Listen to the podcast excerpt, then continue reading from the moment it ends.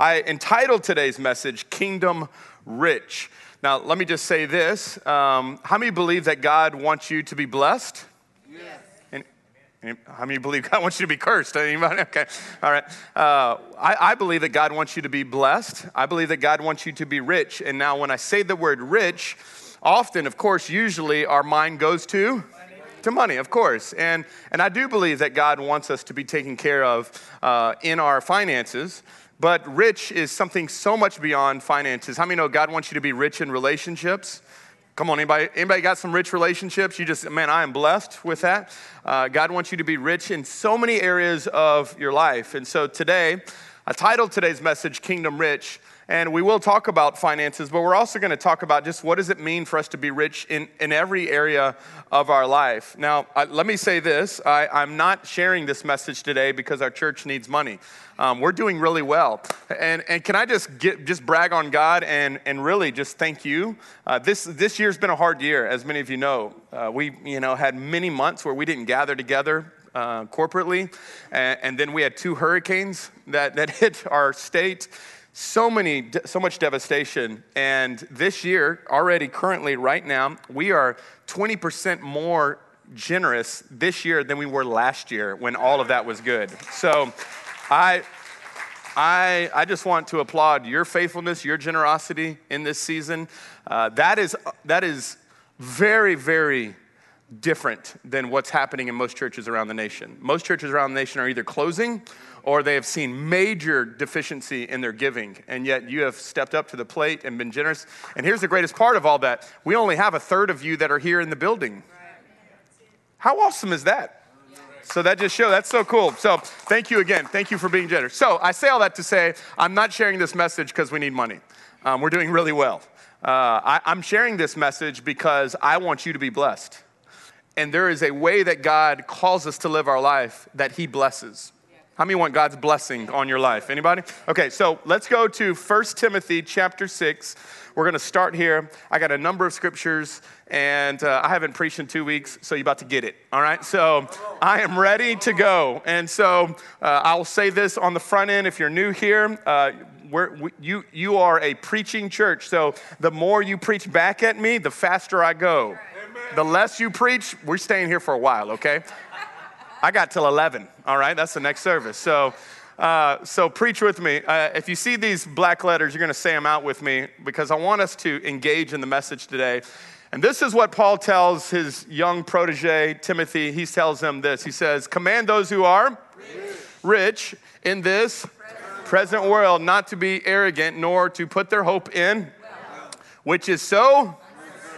How many would agree with that, that wealth is so uncertain? How many know you feel like you got it one day and then you're like, where did it go the next? Anybody have kids? Okay, all right. So, are y'all with me? So now, now let me just pause this real quick and, and, and say this. Command those who are rich. Now, immediately when you hear the word rich, now we know that he is speaking about money because he's talking about people that are putting their hope in wealth. Now, when you hear that word rich, though, immediately probably ninety-eight percent of the people in this room immediately said, well, that's not me. That's not me. I just want you to know it is you, because if you drove here today, you are rich. Like if you have a house, you are rich. Like if, if you had food this, this year and Thanksgiving that was overly plentiful, you are rich. I just want you to know you are rich. Look at somebody next to you and say, man, you rich. Come on, tell them. Tell them, you rich. You are richer than most people in this world. I just want to let you know that.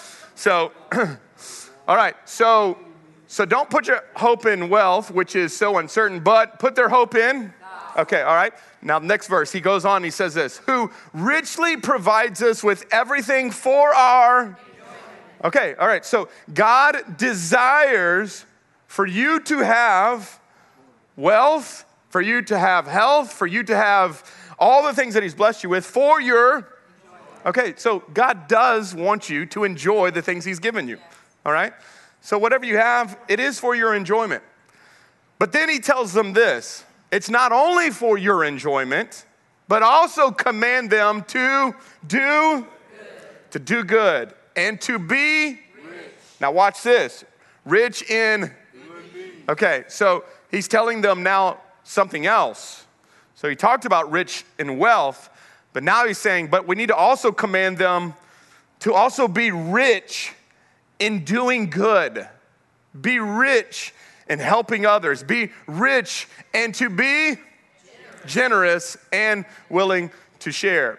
And he goes on, last verse, he says this, verse nineteen, and in this way, they will lay up treasure for themselves as a firm foundation for the coming age, so that they may take hold of the life that is truly life. This passage is so rich, ta-ta, all right, with, with principles and with incredible truth that God needs you to know. And, and he talks about the present world, and he talks about the coming age. Those in the present world that are rich, command them not to put their hope in wealth. It's uncertain. Put your hope in God. Now command them to also do good, to be rich in good deeds. So, so here's what I want you to know. Notice he didn't say command the poor. And here's why he says this. Because it has been statistically proven that those who have more tend to give less. And those who have less tend to give more. Notice he said, did, he didn't say command the poor to be generous, to man, command the poor to do good. He said command the rich, because when you have a lot, there is a tendency for you to hoard more. Everybody with me?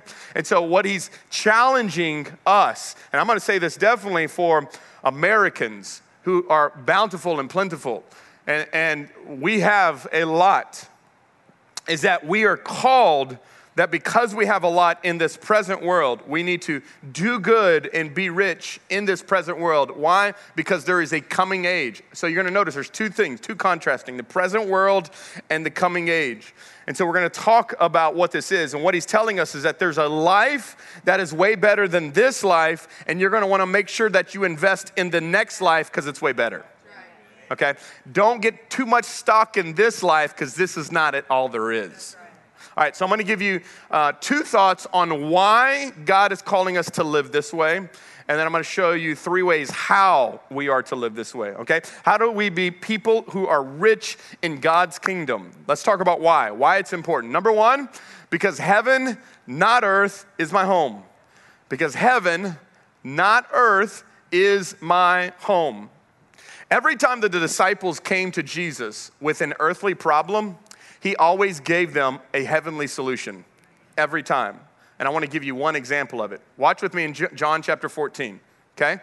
So got problems on this earth. They come to Jesus. Man, we got this issue. And watch what Jesus says.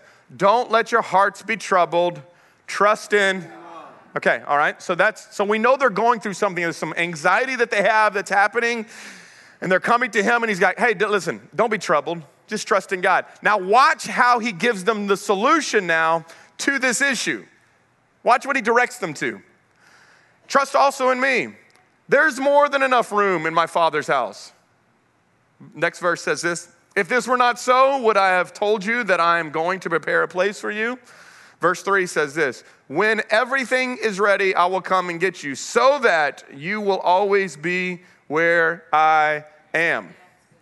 Okay, so they come to him about an issue that they're dealing with in the present world, and he says, hey, hey, don't worry about that. Hey, I'm going to go prepare a place for you, remember? And, and I got plenty of room where I'm going. So what was he doing? He was redirecting their attention to something that was eternal, not that was earthly. And how many know every time you come to Jesus about an earthly problem, he usually just brings you to an eternal solution. Oh, you're so worried about that house? How are you going to pay for that? Don't worry. I got a big house waiting for you. All right? Oh, you're so worried about that diagnosis that came your way? Oh, don't worry. There is cure in heaven, okay? I mean, no, he's always redirecting us. And I, I don't know if y'all, if, if y'all grew up in church like in the eighties and nineties, I don't know. Who grew up in church like in the eighties and nineties? If you did, a couple of you. All right. So if you grew up in the eighties and nineties, y'all remember like a lot of the songs were always about heaven? I'll fly away. Oh, go. I mean, everybody's like talking about one, you know, they're, they're always redirecting their hearts to heaven. And I'm going to tell you right now, especially in twenty twenty, in a year where there's a lot of turmoil that's happening in our present world, I mean, no, it is comforting to know there is a coming age that is better than this one. So, so don't get too much stock in this one, because one of the best things that I could tell you would be, I know it's tough at times, but just hang in there, because soon we're going to be somewhere else. We're just passing through. This is what we know throughout Scripture. The real solution to your life is not here, but there, and we're passing through to there. Let me, let me show you a, a Scripture in Philippians chapter three. Paul is now also kind of in the same uh, thing that, that Jesus is when they come to him about physical, earthly problems. What are we going to do? How are we going to pay this? How are we going to afford this? How are we going to do this? How are we going to? And he goes, no, no, no, listen, time out, guys.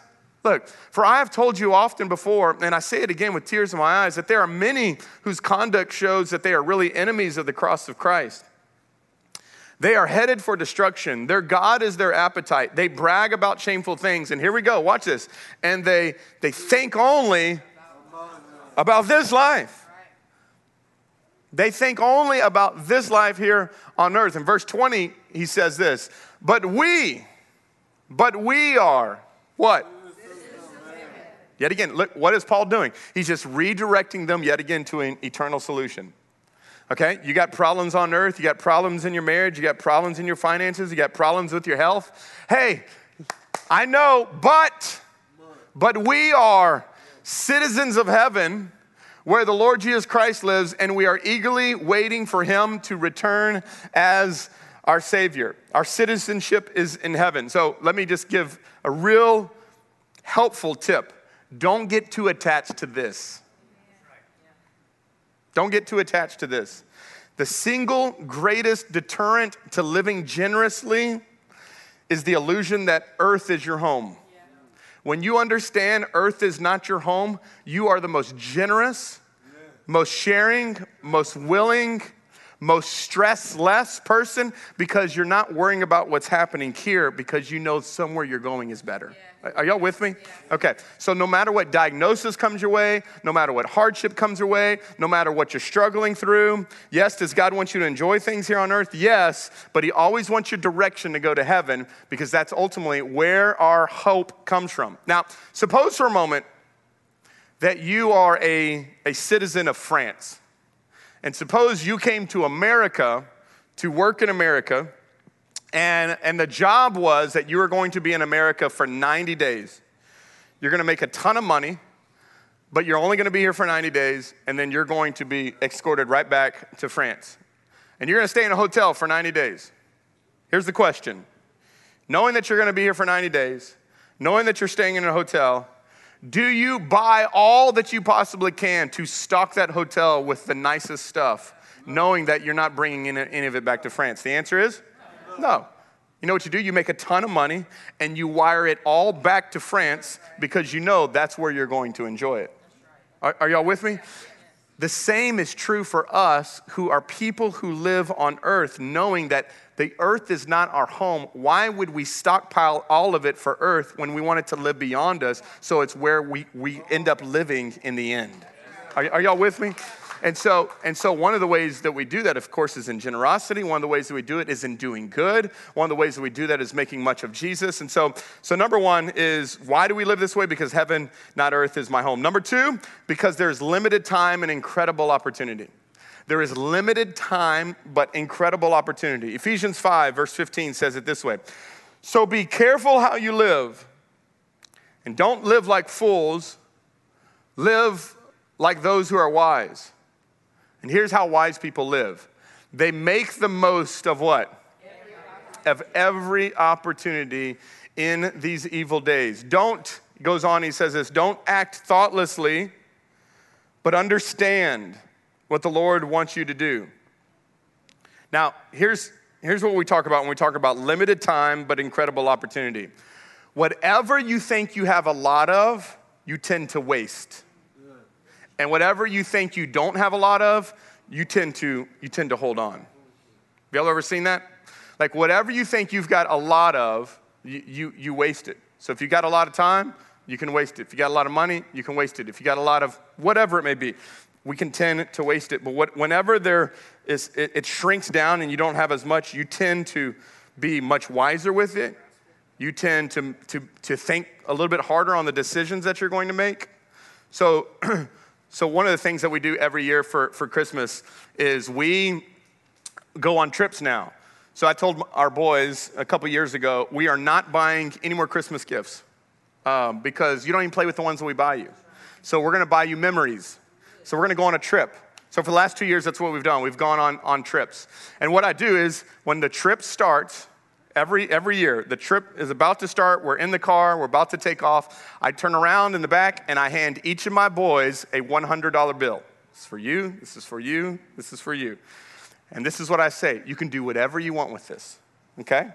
You can spend it however you want, on yourself, however you want. But can I tell you, you hadn't seen anybody be thrifty. Some of my boys, like the first Buc-ee's gas station, ninety-five dollars. You know, it's just like, bam, they got candy everywhere. The problem is we got seven more days on this trip and they got five bucks. And then when their brothers are ziplining, and now they can't, they're learning stewardship. And it's amazing that it's it's one hundred dollars, but it, it's not gonna go that far. But, but it's amazing how when dad's paying for it, come on, anybody in here? You're like, I'll take the extra large. When they're paying for it, it's a small. It's, that's, that's how it goes, right? So the other day, uh, we were at Sonic, and, and I, was, I, I told them, I, I'll buy you something. And when I buy it, then it's the extra large. When I say they buy it, it's not. They don't even get anything extra. Why? Because when it's mine and it's plenty, they can waste it. When it's theirs, they tend to hold on to it. Are y'all with me? Okay, so so watch this though. The same is true though with us when it comes to our time, when it comes to our opportunities. We have limited time. Many of us think we have all the time in the world. And, and some of you this year have experienced the loss of a family member because you thought you had all the time in the world and now you realize you didn't. Yeah, exactly. We have, we have, we have limited time, but we have incredible opportunity. And what I mean by that is this year has been a, a really difficult year, but there has been incredible opportunity to be generous. There's been incredible opportunity to impact people. There's been incredible opportunity to help people. Uh, and, and I'm so grateful for our church. I mean, just, just this, this year, with everything from COVID that happened and the opportunities that we had to minister at our hospitals and to our nurses and to our doctors to now going into the hurricane and the opportunity that we had to serve our city and our region and then even serving beyond our region and then helping churches and giving money to help churches stay afloat during all this stuff. How many know? Limited time, but incredible opportunity. Yeah, that's right. Are y'all with me? And how many know the opportunity is still there? The opportunity for us to continue to impact people for the gospel is still there. Why do? Why does God command us to be rich in good deeds? Why does God call us to, to be generous? Why does God call us to be willing to share? Because we have limited time, but we have incredible opportunity. We have incredible opportunity. During World War Two, uh, Winston Churchill needed resources, and he needed them to be put in the right places. And so he had posters that were made, and he posted them all over England, and here's what he said. The poster said this: self-indulgence at this time is helping the enemy.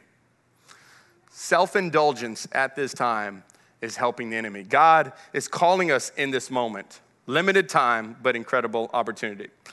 Luke chapter twelve, let's go there. I want to transition this and I want to share a, a passage, a, a parable that, that God, that Jesus shares in Luke chapter twelve about what it is to be rich and what God has called us to do In, in the areas of our wealth, in the areas of our resources, in the areas of our time, our talents, and our treasures. And this is what he said. He told them a parable saying, the land of a rich man produced plentifully. And he thought to himself, what shall I do? That's a great question to ask. For I have nowhere to store my crops. The next verse says this, and so he says, I will do this, I will tear down my barns and build larger ones, and there I will store all my grain and, and my goods. He goes on, he says, I will say to my soul, soul, you have ample goods laid up for many years. Relax, eat, drink, be merry. But God said to him, fool. Now watch this. This night your soul is required of you, and the things you have prepared, whose will they be? So is the one who lays up treasure for himself, himself and is not rich towards God. So, ready? Here's the question. Is being rich, now let's talk about money. Is being rich wrong? No, it's not. And, and the reason we know it's not is because you can read all throughout Scripture, some of the heroes of the faith were the richest people in the world. David, and Solomon, and Abraham. I mean, these men had extreme wealth. So understand this. God doesn't have a problem with you having money. God has a problem with money having you. So he, he doesn't mind. He, he wants you to have it. He just doesn't want it to have you. Because as soon as it has you, you're in a bad place. And so this parable is a story to a man who has plentiful. God has blessed him bountifully. And the question he asks is, what do I do with this? And so he starts going, well, I got my crops and my barns, and I got all these things that, that I need to do. So I want to talk about three ways we can be rich towards God, because he ends this passage on, you need to be rich towards God. How do we, as people who serve God, how are we rich towards God? Three thoughts. Number one, here's the first one. Act like a steward, not an owner. Act like a steward, not an owner. Over eleven times in this passage of Scripture, this man uses the word I or my. He says, my crops, my barns, my grain, my goods, my soul, and, and he's forgetting something. It's kind of like, I think a lot of Christians have a, like teenage problems. Anybody have a teenager? Okay, like anybody's ever uh, like let your kids go drive your car and they come back and and and they didn't treat it like it was your car. They treat it like it was their car. Yeah. how much? How much when they've said, "Well, that's my room, yeah. my food," and you have to remind them, like, you didn't pay for none of this. Are y'all with me? Like, you could you could eat ramen for the rest of the week. And we eat dinner. Like, this is, no, no, no, this is my food, my internet, my electricity, my house, my car, okay? Until you actually pay for something, none of this is actually yours. All of this is mine. And, and ready? Here we go. This is the same way Christians act towards God, though. God, that's my money. That's my kids. That's my house. That's my stuff. And God goes, mm, you sure about that? You sure about that? Because as we said in the very first week of this series, the greatest threat to thy kingdom come is my kingdom come. And this man right here was saying, my goods, my barns, my wheat, my stuff. So let me show you Psalms twenty-four, what God says about all of our stuff, all of our time, all of our talent, all of our treasure. God says it this way, Psalms twenty-four, verse one, he says, the earth is the, everybody help me, Lord. Lord's and, everything. Come on, everybody say it again, and. Everything in it, everything in the world, and all who live in it. Everything, everything. So we, we know that God has called us to tithe, but can I just say this? Not only does the tithe belong to God, all of it belongs to God. Everybody's like, God, there's your ten percent. And God's like, no, no, no, it's all mine. It's all, it's everything is mine. And, and I'm going to tell you the number one reason why people get upset when churches talk about money. Now, I'm going to say this. There have been some churches that have done really bad with money, which has created that. But usually the number one reason people get squirmish when they hear about people talking about money is because we think it's my money. But it's not. It's not mine. Just as much as this church is not my church. This is God's church. This is God's house. This is God's money. This is my wife is God's, God's, God's woman, God's daughter. My children are God's. Sometimes I want to send them back to him. I mean, oh, you can take the gift back. I'm sure my wife has probably said that about me too. Like, you can take that gift back. But that's all. It's all God's. My house is God's. My car is God. My job is God. My every, everything, and all who live in it are God's. So, so this is going to help all of you, because one of the greatest stress relievers in your life, watch this, everybody look at me, is to remind yourself, God owns it all. Yeah. That's right. So when your husband wants to act a fool, you just go, God owns it all. Yeah. When you don't know how you're going to pay the bill, you say, God owns it all. Right. When you don't figure out how, you, how your health's going to get worked, God owns it all. God owns it all. I um, I, I don't know if there's any people in here that rent. if you're a renter, you don't have to raise your hand or anything, but if you're a renter, one of the greatest perks about being a renter is if stuff breaks, one phone call, that's all. If you, if you have a good landlord, okay? Because if stuff breaks, you don't got to fix it. The landlord has to fix it, all right? And I think it's actually kind of comical that we call him the landlord. Think about that. That when stuff breaks, I call the landlord, the one who owns the land, and he comes and he fixes it. Now watch this. If you want to know how to relieve stress, is you remind yourself that you are not the landlord, because if you own it, you got to fix it. And guess what? If you got to fix it, guess what? All the stress that comes along with it. But guess what? If you don't own it, then guess what? One call, that's all. God, this is your problem. God, I need your help in this. And God gets to step in. And I'm going to tell you, this is the biggest stress reliever when you when you go into situations. So many people are stressed out about money. So many people are stressed out about stuff. So many people are stressed out about their jobs. If you would just say, God, you own it all. God, you work it out. God, I trust you. I don't put my hope in wealth. I put my hope in God, because, God, you're going to take care of this because you're the owner, not me. And where we get stressed out is when we want to be the owner. So you can be the owner, but you also get the stress. And so we've, we've got to realize that God is calling us to, to make him the Lord of it all, because it, it all is his. And so one of the questions is not how much of my money should I give to God, watch this, but how much of God's money should I keep for myself? Because when we give, we're not giving to the Lord something he doesn't have. We're just taking our hands off of things that actually already belong to him. And some of you may be thinking, well, I work really hard for all that I have. Okay, let's see what God has to say about that. This is what he says. In Deuteronomy, he says it this way. Can you put that verse? But remember the Lord your God, for it is he, everybody help me with this. Everybody say it aloud. Who gives you the ability to produce. It is he who gives you the ability to produce wealth, and so confirms his covenant. So as soon as we go, well, I work hard for this. Yes, you do. Yes, you do.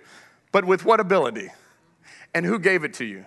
And who gave you the mind to process the way that you process? And who gave you the favor with the boss to get the job? And who is the one that woke you up this morning? Who's the one that puts breath in your lungs? And who is the one that keeps you healthy when everybody around you? And who is the one that, are y'all with me? Like, yes, you do, but only through him.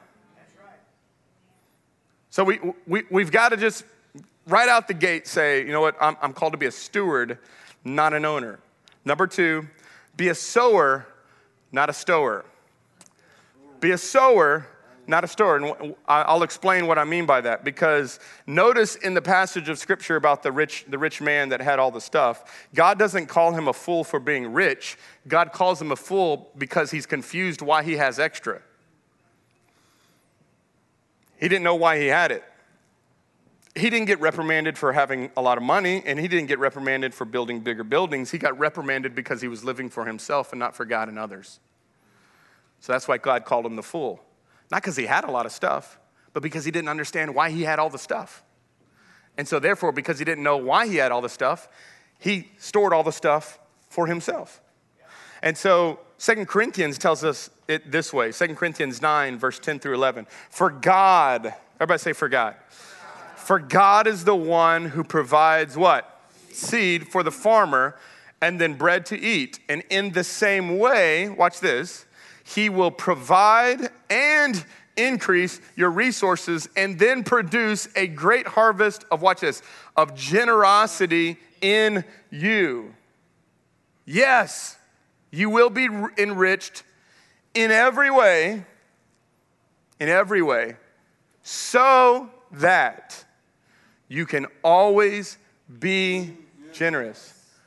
And he, he, he ends it with this, for God is the one who provides seed. And when we take your gifts to those who need them, they will thank God. God is the one who provides the seeds. Too many of us are trying so hard to store up something that God has given us that's supposed to be seed. You don't store seed, you plant seed. Are y'all with me? And God has blessed us. God has helped us. Can God trust us? God isn't wanting us to be rich just to be rich. He's wanting us to be rich so we can be a blessing to those around us. You are rich towards God when you are rich towards others. I'm going to say that again. You are rich towards God when you are rich towards others. God calls us a fool when we're only rich to ourselves, but not rich to others. Because the truth is, I'm never, I'm never going to miss what I invest in eternity. There's been a lot of money that I have wasted or poorly invested or given to someone that I wish I wouldn't have. But I will never miss what I invest in eternity because that is forward ahead of what God is doing. And so whether that's investing in people, whether that's investing in his church, whether that's investing in missions, whatever that, whatever that may be, but God has called us to understand, first and foremost, that we are to be sowers, not stores. Last one, number three, is we put God first. If you want to be rich in God's kingdom, Then, then you need to act like a steward, not an owner. You need to be a sower, not a stower, and you need to put God first. Now, I, I, I put this one here because this has been really the premise of this entire series. We opened up this whole series with Matthew six thirty-three, and so I want to read that to you. It says this, but seek, everybody let's say this again, seek first his kingdom and his righteousness, and all these things will be given to you. Seek first his kingdom, his kingdom, his kingdom. Seek first his kingdom. This is huge. Proverbs is, says this as well. Proverbs three, verse nine through ten says, honor the Lord with your wealth and with the first fruits of all your produce. Then your barns will be filled with plenty and your vats will be bursting with wine. Christianity is not a belief system, it's a priority system. And God has called us to, to use everything he's giving us to advance his kingdom. Let me put it this way. Your, everything God has given you is on an honor system. And here's what I mean by that. God does not take it from you. He trusts you. Let, let me prove it to you. The government does not trust you. Y'all know that, right? Like, you know you have to pay taxes, right? If they were like God, they would say, hey, you just got to give X amount of taxes at the end of the year. But they don't trust you to do it. So you know what they do? They take it from you. But you know what God does? God never takes. He's always a giver. He's never a taker. So God says, here, I'm going to bless you with this, but I'm going to put you on the honor system, and I'm going to trust that you're not going to put your trust in this, but you're going to put your trust in me, and that if, if I can get this to you, I'm going to trust that I can get it through you. I'm going to trust you. I'm, I'm not going to take it. And, and so Proverbs says, honor the Lord with your wealth, your first fruits of all your produce, because whatever you give your first and your best to reveals really where you trust. And and we know the word tithe is means tenth. But I need everybody to hear me. God doesn't just call us to tithe, to give tenth, to bring ten percent to him. He calls us to give the first ten. Now, this is huge here because most people don't realize this. They think, well, as long as I just tithe, I'm good. No, God calls us to give the first.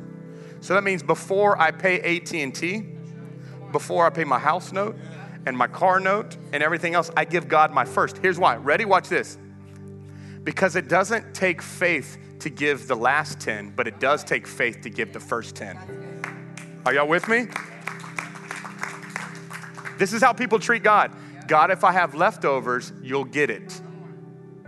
So what we do is instead of tithing to God our first, we tip God with what's rest. And God is not calling. I'm telling you, I, I want you to live the blessed life. It, I'm, yet again, I'm telling you that I'm not telling you this because we need money. I'm telling you this because I want God's blessing on your life. And if you if you only tip him and then you wonder why your finances are in a wreck all the time, I can tell you why. Because God is calling us to put him first. seek first. And can I say this? And it doesn't even make sense. It just doesn't. Like, I've tried to like do the math and all the numbers, and like, if I give X amount of money, I'm gonna have this much left, and I'm gonna, it, like I've tried to do all the math, and it just like doesn't work. Like, I don't know how this is gonna work. But that's the incredible thing about how God works. Because when you put him first, because it's not the ten percent that releases the blessing. Watch this. It's the faith that releases the blessing. It's the God, I'm gonna honor you in this, no matter if I'm bountiful or not. And you know what I why I love the ten, the ten percent? Because all of us can do it. It doesn't matter if you're a millionaire or if you only got ten dollars. Everybody can be a part of it. And so God calls us to this, to seek first his kingdom. I love what John Bonnell said it this way. John Bonnell said this: if one first gives himself to the Lord, all other giving is easy. All other giving is easy. All other giving is easy.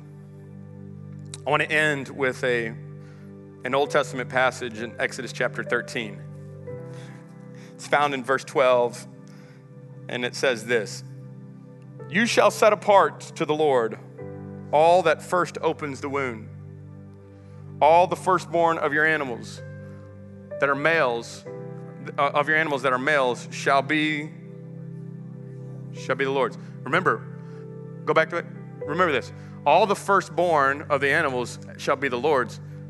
But how many of those are really the Lord's? All of them, right? They're all the Lord's. We know Psalms fifty says God owns the cattle on the thousand hills. All are his. So, so here we are. God says all, all the firstborn of your animals that are males, they're going to be the Lord's. Go on to the next verse. Now you can go. And every firstborn of a donkey you shall redeem with a lamb. I'll explain that in just a minute. Or, or if you will not redeem it, you shall break its neck. Every firstborn of man among your sons you shall redeem. Donkeys in Scripture represent something that is unclean. Lambs in Scripture represent something that is clean. So this is what he's saying. Watch this. So you're going to take an unclean donkey and you're going to redeem it with a clean lamb. Okay? So watch this. When you and I were born into this world, were we born into it clean or unclean? Unclean. Okay. When Jesus, though, was born into this world, he was born clean. We know that he was sinless, okay? So, so I want you to imagine here, what he's saying is the firstborn of the donkeys and the firstborn of the, the, the lambs, we're going to redeem the unclean with the clean. And the same is true for us. As we were born into this world unclean, we're thankful that Jesus, the clean lamb, how many know he redeemed the unclean? I'm grateful for that. Okay, now watch this. And then he goes on and he, and, he, and he says this. And when in time to come, your son's gonna ask you, what does this mean? You shall say to him, by a strong hand the Lord brought us out of Egypt from the house of slavery. For when Pharaoh stubbornly refused to let us go, the Lord killed all the firstborn in the land of Egypt, both the firstborn of man and the firstborn of animals. And he goes on, he says, therefore, I sacrifice to the Lord all the males that first open the womb, but all the firstborn of my sons, I'm redeemed. Okay, so let me explain it. So this is what he says. There's going to come a day that as a rancher, you're doing all this. Firstborn is going to be born of a, of a donkey and of a lamb, and you're going to be doing all this. And then a, your son at some point is going to go, Dad, this doesn't make sense.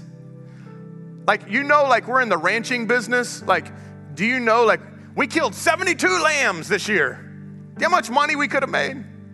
And then you're going to say, son, I need to tell you a story.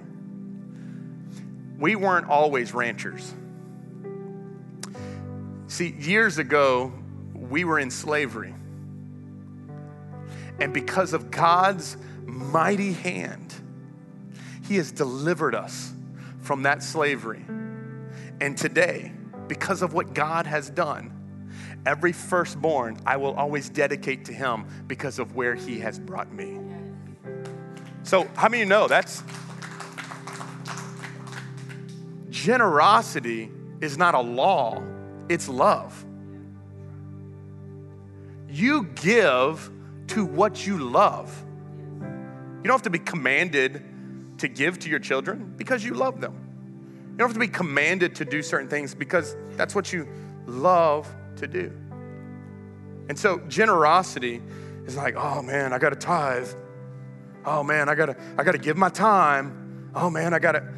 Can I just remind you, if it wasn't for the mighty hand of God, where would you and I be? If God hasn't brought us out of our own slavery, of our own cleanness, and Jesus, the clean one, redeemed me. Dear God, may he get not only the first, may he get the best, and may he get it all.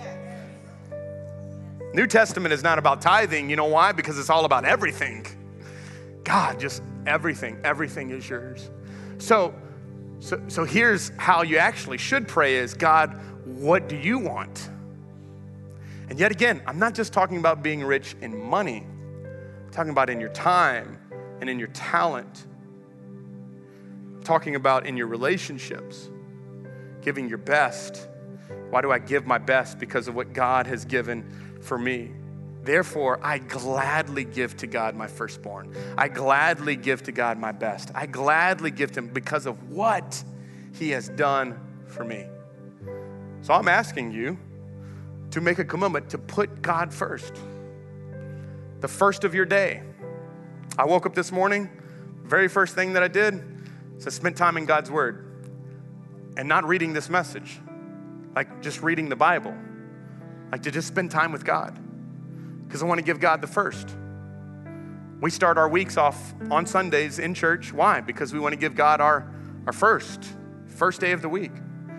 I want to encourage you to, to do that in every area of your life and ask, God, what do you, what do you want for me in this area? God, what, how, how can I, how can I be a better steward and not be an owner? How can I, how can I sow and not just keep? And God, how can I put you first in everything that I do? Would you bow your heads? Father, we love you. We love you, we love you. We, we love because you first loved us. Thank you that you don't ask us to do anything that you haven't done yourself. You gave first, you love first. And so today, in this moment, we, we want to respond to that by dedicating our life to you first. That's actually the greatest gift you can give God, is yourself. God's not after your money, he's after your heart. He's after your life. He's after you. He wants you to be kingdom rich. That one day that you stand before God in heaven and he looks at you and says, well done, good and faithful servant. You have used everything that I've given you to honor me. So if you're here in this room and you would just say, Pastor Josh, this, this is a message I know God is challenging me in. I haven't put God first in every area. I want, I want to begin to do that today. If that's you, I, I want to pray for you. And I'm, I'm not even going to ask you to raise your hand. I, I'm just going to ask you just to pray right along with me, and I want you to just make this as a commitment to the Lord today. If you have maybe been a part of church, but you've never given your life to Christ to be born again, I want to pray for you. Born again is, is simply just a term that Jesus used to say that if anyone's going to enter into the kingdom, they must be born again. Just like you and I have a have a natural birth date, mine is February twenty-first, God desires for you to have a spiritual birthday, a day where you give your life to the Lord, a, a day where you let God take all of your sin and shame and you repent of that and turn to him and trust him as your Lord and Savior. And I, I want to pray for you as well, if that's you in this room. Let's just pray together. Would you just say this with me? Say, dear Lord Jesus, today, I turn from my selfishness, my sin, my shame, and my guilt, and I give it to you. And I thank you that you came and lived a life that I couldn't live. And you were clean. And you redeemed my unclean on the cross.